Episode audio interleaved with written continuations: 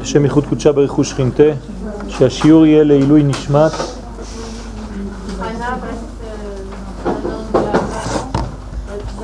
חנה בת זעירה, נשמתה וצרורה בצרור החיים. הרב נחמני לוי, הרב ויצמן. כן, כן. ולרפואת הפצועים להבדיל בין המתים לחיים לרפואת הפצועים בכל עם ישראל. ברשותכם היום נדבר, בגלל שראש החודש אה, כבר עבר כמה ימים ואומנם ניתן שיעור כבר בצרפתית אה, אז אני לא אתייחס ממש לעניין ראש חודש אלא לעניין החודש ויותר ממוקד בעניין של ט"ו בשבט שבעזרת השם יהיה יום שלישי הבא עלינו לטובה ולכן אה, ראיתי לנכון ברשותכם לדבר בעניין הזה של ט"ו בשבט והעניין ה... מה אפשר למצוא בתוך החג הזה, בתוך המציאות הזאת שנקראת ט"ו בשבט.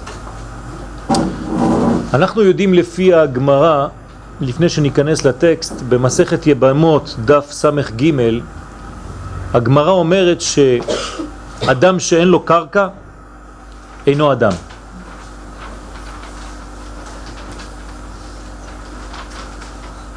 אדם שאין לו אפשרות להשפיע, קרקע זה דבר שהוא כמו נקבה. אדם צריך לדעת לזרוע כדי לקבל פירות מהזריעה. אדם שאין לו קרקע, אדם שאין לו אישה, הוא בעצם אינו אדם. ואם נרחיב את העניין אפשר לומר שעם שאין לו אדמה, שאין לו קרקע, גם כן אינו עם. ולכן המציאות האמיתית של עם ישראל זה כשהם מחוברים לאדמתם וכל העניין כאן זה להיות דומים למציאות הבורא ככל שניתן לנו. כשם שהבורא הוא משפיע, כך אנחנו צריכים להיות משפיעים. ומי שמדמה צורתו לצורת הבורא, הוא בעצם עושה את הפעולה המתקדמת בחיים שלו, בונה את החיים שלו ובונה את הכיוון הנכון בחיים שלו. אז אנחנו בעזרת השם נדבר היום על העניין הזה של הכלי שהוא ארץ ישראל שעוזר לנו לפתח ולגלות את הפירות הרוחניים כשהם יורדים ומתממשים כאן בעולם הזה. גם הקדוש ברוך הוא בכבודו בעצמו, כתוב בפרשת בראשית, פרק ב', מה עשה הקדוש ברוך הוא? בבריאת העולם גם כן והייתה השם אלוהים גן בעדם מקדם. הקדוש ברוך הוא נוטע עצים, מתעסק באומנות הנטיעה. זה הדבר הראשון שהקדוש ברוך הוא עושה. אנחנו צריכים להבין שנטיית עצים בעולם, באדמה, זה בעצם להביא דבר עליון, רוחני, שמימי, ולהביא אותו לעולמות גשמיים, לעולם החומר. ולכן החיבור בין השמיים לבין הארץ נראה יפה בנטייה. נטייה זה לנטוע שמיים בתוך האדמה ולחכות שהשמיים יצאו מתוך האדמה בצורת פירות. זאת אומרת, הפירות שיוצאים זה לא פירות האדמה, זה הפירות של השמיים, הזרע הוא זרע שמימי, רק שעבר בגוף של אדמה, והגוף הזה נותן לו את הצורה של העולם הזה. אבל לא לשכוח שהזרע הוא זרע שבא ממדרגה עליונה. זה גילוי. אז ברשותכם נתחיל בשיעור שלנו להיום, בסייעתא דשמיא. ידוע כי כל עבודת האדם בזה העולם הגשמי הוא סוד בירור הטוב מהרע.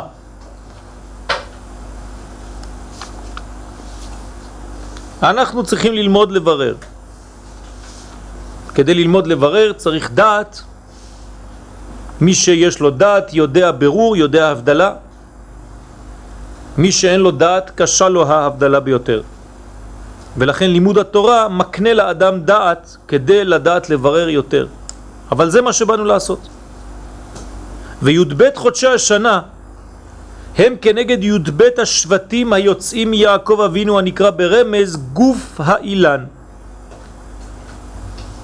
כן, יעקב אבינו הוא גוף האילן, אני מדבר על יעקב הרוחני, על היעקב הבחינה האלוקית שבו, שנקראת זעיר אנפין, תפארת, זה נקרא גוף האילן, שם הוויה, י' כו'.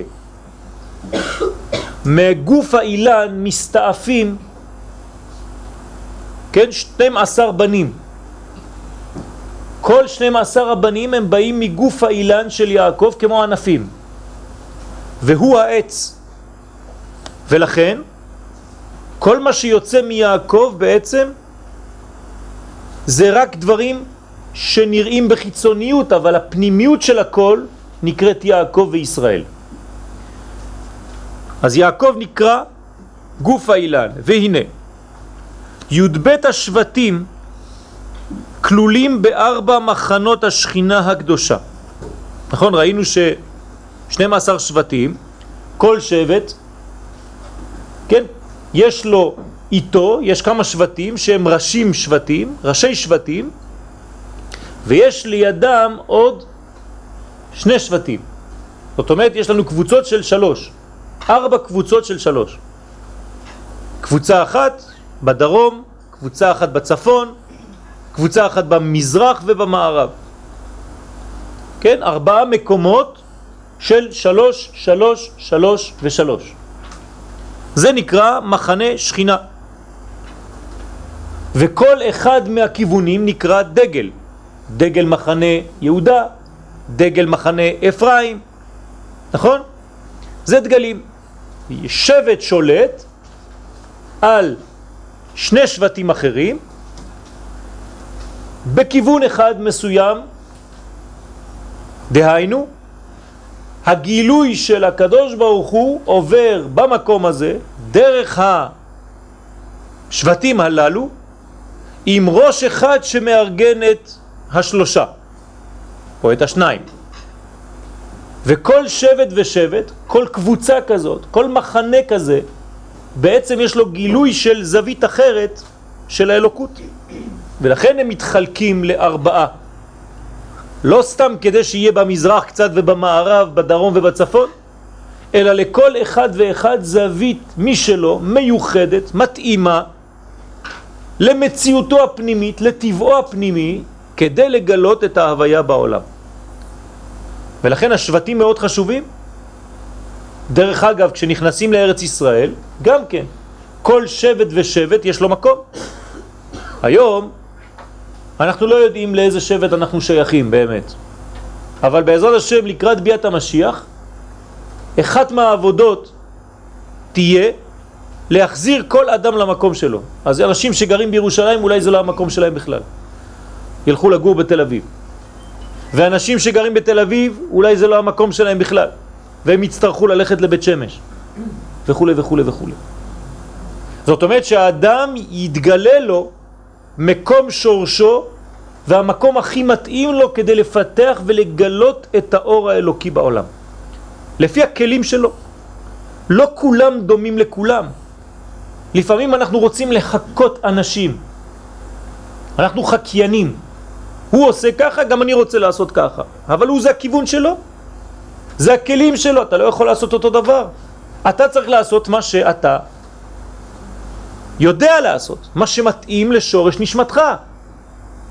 ואתה צריך לגלות את האלוקות עם הכלים שהקדוש ברוך הוא נתן לך. אתה מתמטיקאי, אתה צריך לגלות את האלוקות דרך המספרים. סתם דוגמה. אתה רופא, תגלה את האלוקות בעולם דרך הרפואה וכו' וכו' וכו'. הדברים הם מאוד מאוד פנימיים ולכן גם קריאת ים סוף שעליה נדבר בשבת הבאה בעזרת השם גם כן הים נבקע ל-12 חלקים לגוזר ים סוף לגזרים אומרים חז"ל לא רק היה מעבר אחד כמו שראיתם בסרט אלא כל שבט עבר במסלול אחר, בתוך הים. מה זה אומר? ים סוף זה העולם הזה. ים של סוף. ים שאתה חושב שאתה תקוע. כשאתה מגיע על שפת הים, אתה אומר אין כבר ברירה, זה חומר, מה אני יכול לעשות כאן? והקדוש ברוך הוא מלמד אותנו כאן לחצות את החומר, לחצות את הים שנראה לך כסוף, שהגעת למקום שאתה כבר לא יודע איך להתקדם. הקדוש ברוך הוא אומר לך לא, כנס, אבל אל תיכנס כמו כולם. לכל אחד יש כניסה כדי לחצות את העולם הזה בגוון שלו, שמתאים לו. ולכן אתה צריך לדעת מאיפה אתה, מה השורש שלך כדי לחצות את ים סוף. וכשאתה חוצה את ים סוף אתה מתקרב יותר ויותר לארץ ישראל, לזהות הפנימית המתאימה לנשמתך. ולכן כל אחד ואחד לפי שורש נשמתו חוצה את העולם הזה.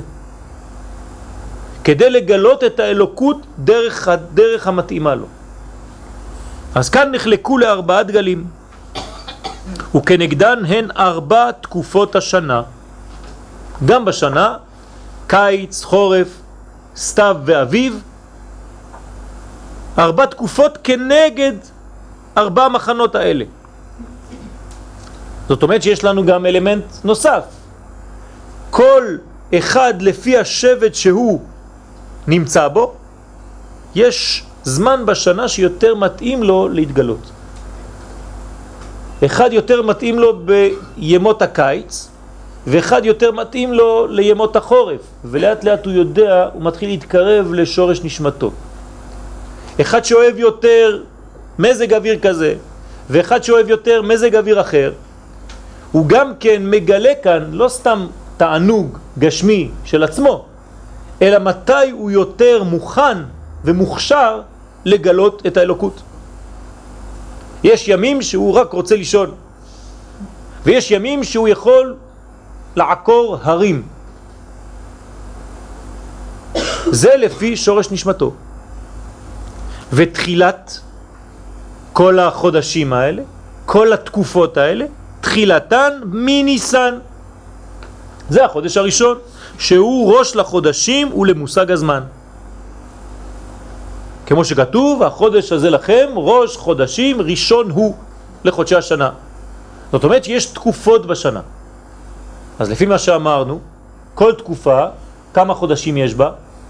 שלושה חודשים, כמו כל דגל, שלושה שבטים. אז יש לי תקופה אחת שנקראת תקופת ניסן, ויש בה ניסן, אייר, סיוון.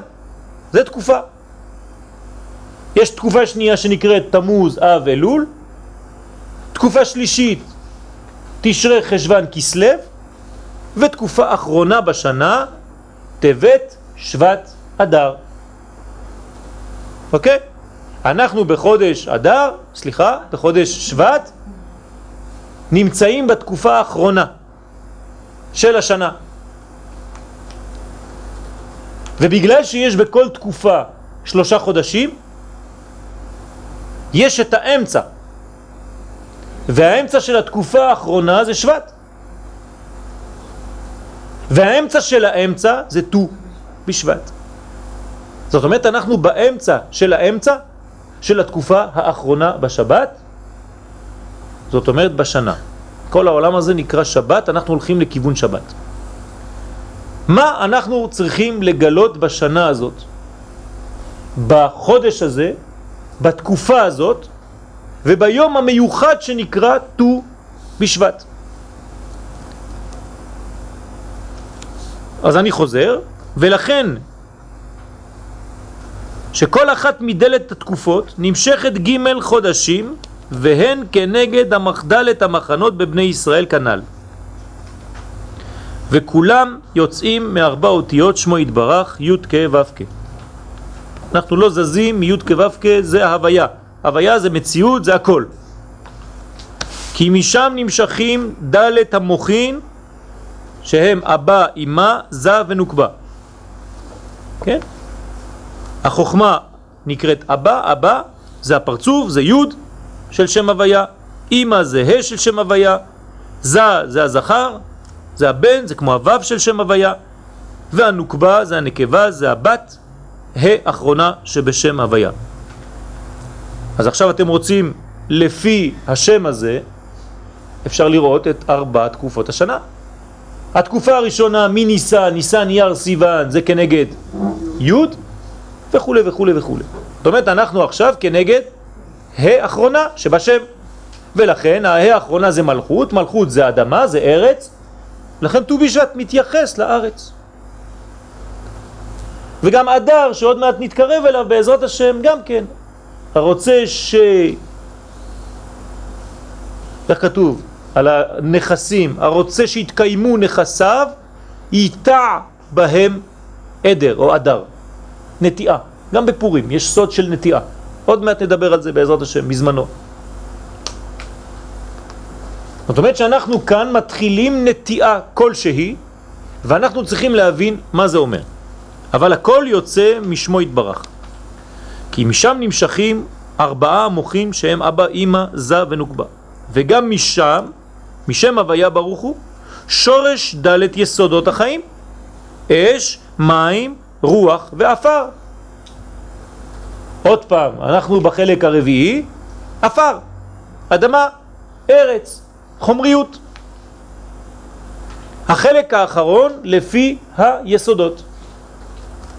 וכתבו בעלי החסידות שהם כנגד תלת גוונין דענה ובת עין. הרצף הזה של ארבע, ארבע, ארבע, כל הזמן, כנגד י' כו' כ', אומרים לנו בקבלה, הזוהר מדבר לנו על העניין הזה בתיקוני זוהר, שבעצם כשאנחנו מסתכלים על עינו של אדם, אנחנו מבחינים בשלושה צבעים ובבת עין, בחלק האמצעי. שלושה צבעים יש בעין של האדם. צבע אחד שהוא הלבן, הכולל, צבע שהוא קו מפריד בין הלבן לבין תחילת הצבע, הצבע עצמו, לפי כל אחד ואחד, עיניים חומות, עיניים שחורות, עיניים כחולות, ובת העין באמצע, שהיא נפתחת ונסגרת, לפי האור או החושך. בחושך צריך להיפתח יותר, ובאור נסגרת יותר. ואפשר לראות לפי מצב הפתיחה והסגירה איפה האדם נמצא. אני לא צריך ללכת לשום מקום, אני מסתכל על העיניים של מישהו ואני יודע לפי הפתיחה והסגירה שלו איפה הוא נמצא כשאני אומר לו משהו, אם הוא משקר או לא. כן, יש סודות עמוקים בדבר הזה, לא ניכנס לזה. אבל שלושה צבעים ובת עין. הבת עין, לפי זה, היא החלק האמצעי, נכון? שנפתח ונסגר. מה זה מזכיר לכם? זה כלי. כמה לקבל ואיך לקבל, כן? זאת אומרת שבת עין, החלק הכי הכי הכי פנימי, הוא החלק האחרון, כן? שלושה צבעים והחלק הפנימי, עוד פעם, מתאים למה? לחודשים, לתקופה האחרונה. זאת אומרת, באמצעיתה חודש שבט. שבאמצעיתו ט"ו בשבט. וזה בעצם היכולת לקבל, להיפתח או להיסגר, כמו בת עין. זה בקדושה. וכנגדם יש בקליפה שלוש קליפות טמאות לגמרי, ועיקר העבודה בהם הוא סוד ביטולם. זאת אומרת, אין לנו מה לעשות בקליפות האלה, אלא לבטל אותם. יש שלוש כאלה, הם נקראים ברמז. איך הם נקראים ברמז? רוח שערה, זה הקליפה הראשונה, ענן גדול, זה הקליפה השנייה, ואש מתלקחת, זו הקליפה השלישית. זה רמזים, כן? הרמזים האלה הם פנימיים מאוד, השיעור היום הוא לא על הקליפות, לכן אני לא רוצה לפתח את זה, אבל הם כתובים כאן, והם ג' ראשונות. אבל יש קליפה רביעית, והקליפה הרביעית נמצאת איפה? כנגד התקופה האחרונה, אותו דבר. זאת אומרת, תקופת טבת. טבת שבט אדר. זאת אומרת, מה זה הקליפה הרביעית? איך קוראים לה? נוגה. נוגה היא קליפה רביעית. מה ההבדל בין נוגה, שהיא הקליפה הרביעית, לבין השלוש הקליפות שהזכרתי מקודם, רוח שערה, ענן גדול ואש מתלקחת? כן? קליפת נוגה היא בעצם חציה טוב וחציה רע. אז אני שואל אתכם שאלה. מה העבודה שלנו בגימל הקליפות הראשונות? לבטל. מה העבודה שלנו בקליפת נוגה? לברר. ולכן עיקר ביאתנו לעולם הזה זה לעבוד איפה? בקליפת נוגה. כל מה שאנחנו עושים זה עבודה בקליפת נוגה. דוגמה, אני לוקח שפן. איזה קליפה זה? לא. שפן אין לי מה לעשות איתו. זה ג' הקליפות הטמעות, אין לי תיקון איתו. אז אני לא יכול לאכול אותו, אפילו שאני אכשיר אותו ארבע פעמים, עשר פעמים, קצת מים, הדחה, פנימית, מלח, המוצי, מה שלא תעשה אין תיקון, נכון? שפן, אסור, לא כשר, טמא הוא לכם. אבל אם אני לוקח עכשיו עוף, איפה אני נמצא? בקליפת נוגה. אז מותר לי לאכול אותו, אבל יש תנאים. כל התנאים שיש כדי לאכול את העוף זה ברור עד שאני מגיע לאכילה של אותו עוף. ולכן צריך לאכול אותו בצורה כזאת, צריך נטילת ידיים אם אני רוצה המוצי, צריך לברך ברכה שהכל אם אני לא אוכל לחם, ואני צריך לעשות לו את ההכשרה שלו, וחצי שעה במים, כבר שלא עושים היום, ושעה במלח, והדחה, ג' פעמים, ולמלוח אותו, וצריך כלי מיוחד וכו' וכו' וכו'. כל זה מה זה עושה? זה העבודה שלי בקליפת נוגה. אני עושה כאן ברור, אני כאן עושה הבדלה כדי לדעת איך ואיך. זה לא בגלל שהעוף כשר שנכנס לי לפה ישר, למרות שבמהותו הוא כשר לאדם לאכילה. אני צריך לפעול בו עבודה וזה נקרא קליפת נוגה. אוקיי? אז אני חוזר בטקסט, ועיקר העבודה בהם הוא סוד ביטולם. וקליפה רביעית, שחציה טוב וחציה רע, שם עיקר הבירור של האדם בעולם הזה. מה? להכניס החלק השלילי אל תחום הקדושה בסוד התקפיה והתהפכה. כך אומר הזוהר הקדוש, מה אני עושה בקליפה הזאת של נוגה?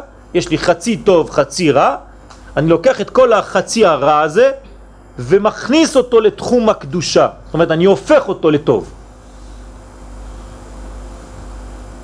דוגמה, מידות. אדם יש לו מידה רעה, קמצן, זה מידה רעה. מה עושים עם הקמצנות הזאת? צריך לתקן אותה כדי להיות נותן חסד, צדקה. אם אני נשאר בקמצנות הזאת, אני בחצי הרע של קליפת נוגה, אם אני מתחיל עכשיו להתרגל, לתת צדקה, אני נכנס, כולל את כל המידה הזאת אל הטוב. אני מביא אותה לטוב. אז לפעמים צריך ללכת קצת יותר רחוק. אני צריך קצת יותר לפזר בהתחלה, כדי להתרגל לתת. ואחרי זה אני חוזר לאיזון. אבל יצאתי מהקליפה, יצאתי מהחצי שנקרא קליפה. או העוף שמקודם. ברגע שעשיתי את כל התהליך של ההכשרה של העוף ואני אוכל אותו בקדושה ובטהרה כמו שצריך ואני מברך עליו, מה עשיתי? הבאתי את החצי שהיה עדיין בקליפת נוגה שהוא רע לחלק של בקליפת נוגה שהוא טוב. כי נוגה בעברית זה אור. אז קליפת נוגה זה כמו שני דברים סותרים. זה גם קליפה וגם אור, כי זה חצי חצי. שם העבודה הרצינית של האדם. ברמז, יצר הטוב ויצר הרע. זה קליפת נוגה, זה העבודה שלנו כל יום. אני הולך לשיעור, אני לא הולך לשיעור. אני מברך, אני לא מברך. שכחתי ערבית, אני קם מהמיטה או אני לא קם, וכו' וכו' וכו'. זה נקרא התקפיה והתהפכה, להפוך את החלק הרע ולעשות אותו טוב. ולכן כבר מבטלים את הקליפה, וזה הופך להיות בעצם אור. זה התיקון של אה, העץ אה, והבא. כן, זה השיעור שלנו. זה לא, זה השיעור שלנו. כן, זה השיעור שלנו. כן, זה השיעור שלנו. נכון? ברוך שכיוונתם. ברוך שכיווננו. שינוי כיוון המידות מן הרע לטוב. זאת אומרת, אני לוקח את הרע ומביא אותו, הופך אותו, משתמש בפוטנציאל שלו לטוב. וכנגד קליפת נוגה נמצאת נקודת בת העין, כן, אותה נקודה, אשר משם עיקר ההסתכלות והידיעה בעיני השכל. זאת אם אני יודע לעבוד על קליפת נוגה, אני מתקן בעצם. זה כמו בת עין ואני לומד לראות. משם רואים. כן? מבת עין רואים. וזה בעצם הידיעה לראות או בעיני השכל או בעיניים של בשר ודם. או שאתה מסתכל עם ראייה אלוקית פנימית או שאתה מסתכל על כל המציאות רק מבחינה חיצונית. מה ההבדל בין ראייה פנימית לראייה חיצונית? איך אפשר לדעת אם אדם מסתכל רק בחיצוניות או אדם מסתכל בפנימיות הדברים? זה פשוט, יחסית פשוט. אדם שמסתכל כל הזמן רק על הפרטים זה אדם שמסתכל בחיצוניות. אדם שיודע לראות את המשותף, את הכולל, אז זה אדם יותר פנימי.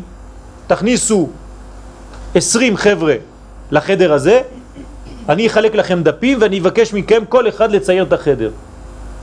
וראו איזה פלא, כל אחד יצייר משהו אחר. אחד אפילו מסוגל לצייר לי רק את העת הזה. כי כל החדר בשבילו זה הידית של הדלת. הוא יצייר את זה. אדם אחר יצייר לי שולחן. אדם אחר יצייר לי את הדגל. וכו' וכו'. ואדם אחר יצייר לי קירות. ולפי הציור שלו אני יודע איפה הוא מסתכל, מה יש לו. כמה שאתה מסתכל יותר בפרטיות על דבר פרטי מצומצם, זה נראה שעדיין אתה במדרגה של קטנות. דוגמה, ילד קטן בגיל שלוש, ארבע, חמש, אני מביא אותו לכאן, משאיר אותו חמש דקות, מוציא אותו מהחדר ואני שואל אותו, מה ראית? רק דבר אחד הוא יראה, מה ששייך לעולם שלו. אם היה לי דובי על השולחן, הוא אומר לי, אתה זוכר, החדר שהלכנו בו היה דובי בירושלים, החדר עם הדובי. איזה חדר עם הדובי? זה חדר שיעור? כן? לא, הוא ראה את האריה בתמונה. זה מה שמעניין אותו, כי זה המדרגה שלו. כל אחד רואה לפי מה שהוא. זאת אומרת שכל השאר לא קיים, פשוט לא קיים בשבילו. תדעו לכם. וכמה שאתה יותר גדול, אתה רואה את כל הכלל של החדר מיד בסקירה אחת עם כל הפרטים שיש בו. ואתה מסוגל אפילו להגיד כמה נשים היו פה וכמה גברים ואיך כל אחד ואחד היה לבוש. אבל בצורה כוללת. ואם אתה עוד יותר פנימי, אתה יכול גם להרגיש את הפנימיות של כל אחד ואחד ואת המשותף שביניהם. ואם יש מין אלמנט היום שהוא לא כל כך טוב, אז אתה יכול להרגיש אפילו שיש אי נוחות בחדר, בגלל אדם שמעביר אנרגיות לא כל כך טובות. אז אולי הלכתם להרבה מקומות שלא אמרו לכם את זה, אבל הרגישו. כן, כי אי אפשר לפגוע באנשים. אבל כל הדבר הזה הוא בעצם ראייה. אתם זוכרים מה דיברנו על חודש טבת? ראייה, התחלנו בראייה. חודש שבט זה גם כן ראייה וזה בת עין, זה ממש האמצע של הראייה. חודש אדר נדבר אחר כך בעזרת השם. אז איך אה, משה רבנו אומר, אה, כל התורה כולה אלה ליראה? סליחה? אלה ליראה את השם נעובדו. כן. זאת אומרת, שמים את זה נקודה אחת, אה, אמונה, או כן. נקודה אחת שמים חז"ל, או... אנחנו חושבים שזה נקודה. אה? יראה זה מלכות. מלכות זה כולל הכל. זה לא נקודה. למשל, אה, כן? מלכות זה כולל. נביא מסוים אומר זה רק נקודה. לא, זה לא נקודה. נביא לא מנבא על נקודה אחת. הוא מנבא על כלליות רק בכיוון שלו. אמונה. לא, זה לא, זה לא דבר אחד. אמונה זה הכל. אמונה זה הכל, אבל הוא מבטא את זה רק לפי הצינור שלו. לכל אדם יש רק שיעור אחד בחיים. שיעור אחד. זאת אומרת, אתם באים ללמוד איתי כבר כמה שנים. יש לי רק שיעור אחד. זה תמיד אותו שיעור. רק הוא בא מכל מיני כיוונים. אבל זה תמיד אותו שיעור. זה סגנון של שיעור אחד עם כיוון מיוחד שאני לאט לאט מגלה אותו ואני מנסה להעביר אותו, אבל יש לי רק שיעור אחד. באתי רק בשביל דבר אחד בעולם הזה. אז אני אגיד אותו בכמה מילים, במיליונים של מילים ובעשרות שיעורים ובמאות שיעורים, אבל זה תמיד אותו שיעור. כן? וכל אחד מאיתנו זה אותו דבר. אבל זה לא אומר שזה רק דבר אחד. לכל אחד יש את הכל. זה כמו תא בתוך הגוף, הוא כולל את כל הגוף. כל מה שיש בגוף יש בתא. ובכל ד' תקופות השנה צריכים לברר הטוב מהרע. וג' הקליפות הטמעות הן כנגד ג' תקופות המתחילות מניסן, והתקופה האחרונה בשנה מתחילה בחודש טבת ונמשכת בשבט ואדר. כן? זה כבר דיברנו. יוצא שט"ו בשבט היא הנקודה האמצעית של התקופה האחרונה בשנה. זה מובן, נכון? ושם, בט"ו בשבט, עיקר הבירור שכנגד קליפת נוגה כאמור. זאת אומרת, אנחנו נמצאים בט"ו בשבט בתוך הנקודה שנקראת בת עין. ונקודה זו נקראת בת עין. והוא יום ראש השנה לאילן, ט"ו בשבט. כי שם עיקר הבירור. מה זה ראש השנה לאילן? עיקר הבירור. מה אפשר לברר בראש השנה לאילן? אתם יודעים שכשם שבראש השנה, באלף בתשרה, בני האדם עוברים בדין לפני הקדוש ברוך הוא, בט"ו בשבט הצומח, העצים, עוברים בדין לפני הקדוש ברוך הוא. זה כמו ראש השנה לבן אדם בחודש תשרה, כך יש ראש השנה לעצים. הם עוברים ויש להם ראש השנה משלהם. והקדוש ברוך הוא פותח את הספרים של כל העצים ואומר זה יהיה לו ככה וזה יהיה לו ככה, בדיוק כמו ראש השנה לבן אדם, לעצים זה בט"ו בשבט. ובירור זה הוא היכולת למצוא את האלוקות. מה זה הבירור? מה אנחנו מחפשים בבירור? לחפש את הנקודה האלוקית הגנוזה בכל ענייני העולם הזה. על כל הפרטים שבבריאה. זאת אומרת, מה זה הכוח של עם ישראל? זה לא כשזה ראש השנה בשבילו, אז הוא פוחד, והולך להתרחץ, והולך למקווה, וחוזר בתשובה, והולך לבית כנסת, ומתחיל פלל יום שלם. אבל בשנה יש עוד איזה ראש השנה אחר, ראש השנה של העצים. אכפת לי, אני לא עץ. אני בן אדם, שיהיה ראש השנה לעצים, נו. לא, זה הכוח של עם ישראל. אני משתתף בכל הראשי שנים של כל היסודות שיש בעולם. למה? כי פלול, פשוט אני עשוי מכל האלמנטים האלה. יש בי גם צומח, יש בי גם דומם, יש בי גם אדם ויש בי גם אפר. צומח, חי ומדבר. אני הכל. האדם כלול מהכל, ולכן הוא צריך למצוא בכל אלמנט את הכוח שמדבר אליו היום. זאת אומרת, בט"ו בשבט אני צריך להיות בשותפות עם יום הדין של העצים. אני צריך להבין מה קורה לעצים ביום הזה. כי זה גם בשבילי אינפורמציה חשובה. ותכף נתקדם. ואין זוכים לנקודה זו, אז מי זוכה לראות את הדברים כמו שצריך? אלא מי שהוא ענב ושפל בעיני עצמו. תזכרו דבר אחד חשוב, כדי להגיע למדרגה הזאת של הבירור, כדי לראות טוב טוב טוב מה יש בעולם מסביב, צריך מידה אחת חשובה, ענבה. מי שלא ענב לא יכול לראות כלום. פשוט הוא רואה רק את עצמו. ולכן הוא לא יכול לראות כלום.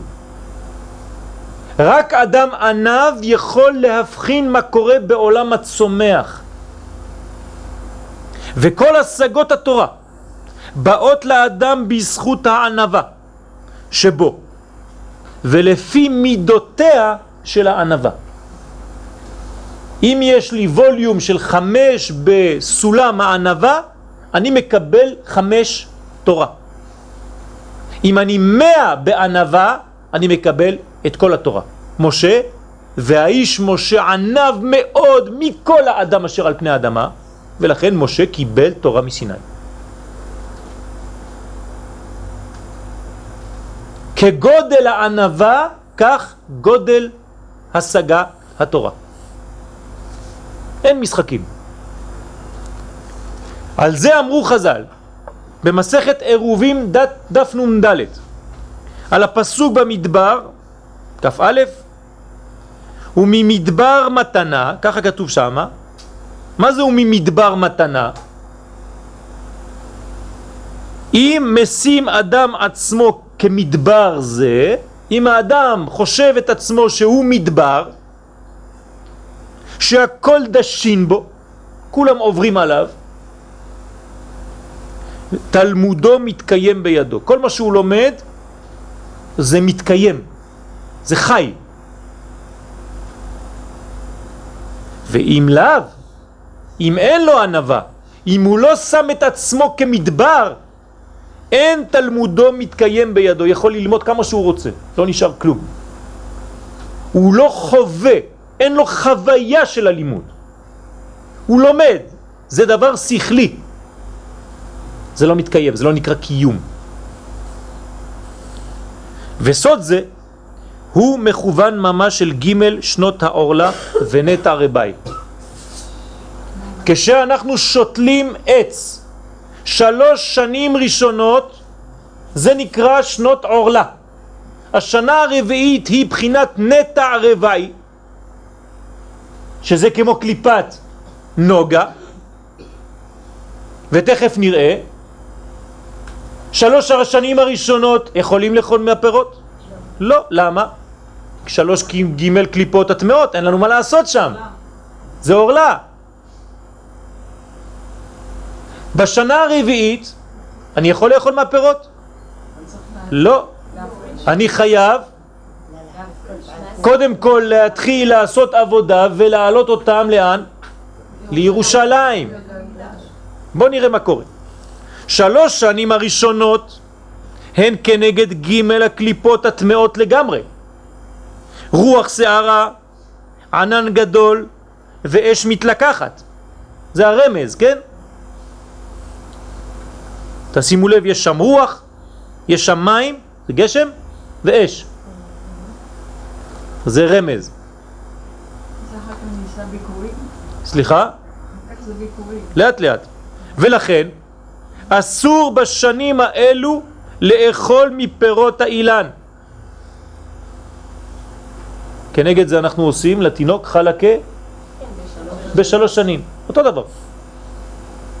ולמה בגלל שמי שהתחיל בעניין הזה זה אריזל, הוא עשה את זה שם, כדי שיקבל כוח פנימי. והשנה הרביעית היא כנגד קליפת נוגה, ששם עיקר הבירור, כמו שראינו מקודם, נכון? והפיכת חציה הרע לטוב. אז אני עדיין לא יכול לאכול את הפירות ככה בשנה הרביעית, וצריך לדעת כי כלל המידות הרעות, כל המידות, הכלל שלהם, השורש שלהם, הבסיס שלהם, איפה הוא נמצא? שורשם בגאווה. אדם שיש לו גאווה, כל המידות הרעות נמצאות אצלו. שדימו החז"ל, למה זה דומה? לחטא עבודה זרה. כמו שכתוב במסכת סוטה דף ד', כל מי שיש בו גסות רוח, כאילו עובד עבודה זרה. פשוט. אדם שהוא גס רוח, יש בו עבודה זרה. ובמסכת פסחים דף ס"ו כתוב באופן אחר, בסגנון אחר, אבל על אותו עיקרון. כל המתגאה, חוכמתו מסתלקת ממנו. יכול ללמוד תורה, יכול לעשות מה שהוא רוצה. אין משחקים, לא משחקים עם האור. תשחק עם מי שאתה רוצה, אתה אפילו יכול לשקר לעצמך, אבל לאור אתה אף פעם לא תוכל לשקר. לא משחקים עם האור. זה או אתה בנוי ואתה מקבל, או אתה לא בנוי ואתה לא מקבל. נקודה, שלום על ישראל. וזה הפגם, הוא הפך אור התורה. כן, הפגם הזה של הגאווה זה הפך של אור התורה. למה? כי הקליפות מסתירות על אור התורה. זה קליפות, קליפות, כן? זה בא להסתיר, זה קליפה. זה מסתיר על מה? על האור. ולכן צריך לבטלן ולתקן את הקליפה הרביעית. כל הקליפה שאני לא יכול לתקן, אין לי מה לתקן, אני מוריד את הקליפה וזורק. אבל הקליפה הרביעית שהיא חציה טוב, חציה רק קליפת נוגה, אני צריך לתקן אותה, שהיא כנגד הבחינה נקראת ברמז בת עין. ואז זוכים להשגות גדולות בתורה. אם אתה מצליח לזרות את הקליפות הטמעות ולטפל בקליפה הרביעית ולהפוך אותה מרע לטוב, אז אתה מתחיל להשיג השגות גדולות בתורה. לכן, בשנה הרביעית המקבילה לזה, צריך להעלות את הפירות לירושלים. למה? מה יש לעשות בירושלים? כי נקראת על שם היראה. ירא שלם. יראה שלמה, זה נקרא ירושלים. יראה ושלמות. זאת אומרת, יש לי פירות, אני בשנה הרביעית, אני עדיין לא יכול לאכול אותם. אני חייב להגיע במודעות שלי למדרגה של יראה. איפה המקום שמתאים לזה? ירושלים. אז אני לוקח את הפירות שלי והולך לירושלים. למקום של יראה ושלמות. אני צריך לקבל מידה של יראה. ככה אומר המדרש רבה בפרשת בראשית, כי ירושלים היא המלכות דקדושה. ושם ניתן להשיג הענבה והשפלות האמיתית. אתה לוקח את הפירות ואתה הופך להיות עם הפירות האלה. דרך אגב, אם לא היית עולה לירושלים ואם היית אוכל את הפירות, מה היית מקבל? גאווה. אני נתתי את הגן הזה, מה אתה בא ללמד אותי? זה שלי. אני אוכל מזה, לא צריך לחכות, לא שנה שלישית ולא רביעית ולא בטיח, אני אוכל את זה מיד בשנה הראשונה. אני עשיתי את זה. פה יש לך תהליך של המתנה. לא פשוט. וגם כשאומרים לך, טוב, עכשיו אתה יכול, רגע, אני צריך ללמוד שזה לא שלי. אני צריך ללמוד יראה. אני הולך עם זה ועולה, כן, עולים לירושלים. אני עולה למדרגה של יראה. ושם אני מתחיל להבין, כי אני מתחיל לעשות את הבירור. והוא סוד מאמר חז"ל במסכת אבות. מעולם לא אמר אדם לחברו צר לי המקום שעלין בירושלים. כתוב ככה, שאף פעם לא אמרו שלא היה מקום בירושלים. למה? לדעתכם למה? מה? בגלל שזה מחוץ לטבע? כי פשוט מאוד, כי פשוט מאוד, האדם הוא מתבטל. ולכן הוא אף פעם לא מרגיש שאין לו מקום. רק לאדם שיש בו גאווה אין לו שום מקום בשום מקום. שום דבר לא מתאים לו. אבל אחד שאין לו גאווה הוא לא תופס מקום ולכן יש לו מקום אפילו כשצר הוא כל הזמן אומר כן זה בסדר אה, לא צריך יותר מזה אתם מבינים? זה צניעות שזה משתחווים, אה, עומדים צפופים, משתחווים רווחים, זה ביטול. זה הביטול, כן?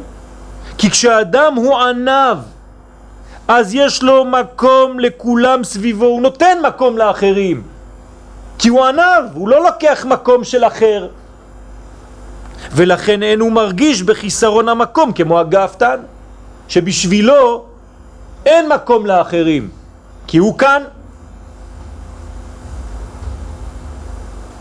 אם הוא בא, אני לא בא. כן, אנחנו מכירים את זה. ולכן, ירושלים היא המקום לבירור הפירות מקליפת נוגה בשנה הרביעית, שהיא כנגד המלכות. ואנחנו בשנה הרביעית, בשלב האחרון של השנה, בתקופה הרביעית, המתייחסת לאפר, ולכן הכל הולך ביחד. תשימו לב, יש לכם כבר טבלה של מה זה הרביעי הזה. ובשנה החמישית תאכלו את פריו. ככה כתוב בפסוק, בויקרא. כי כבר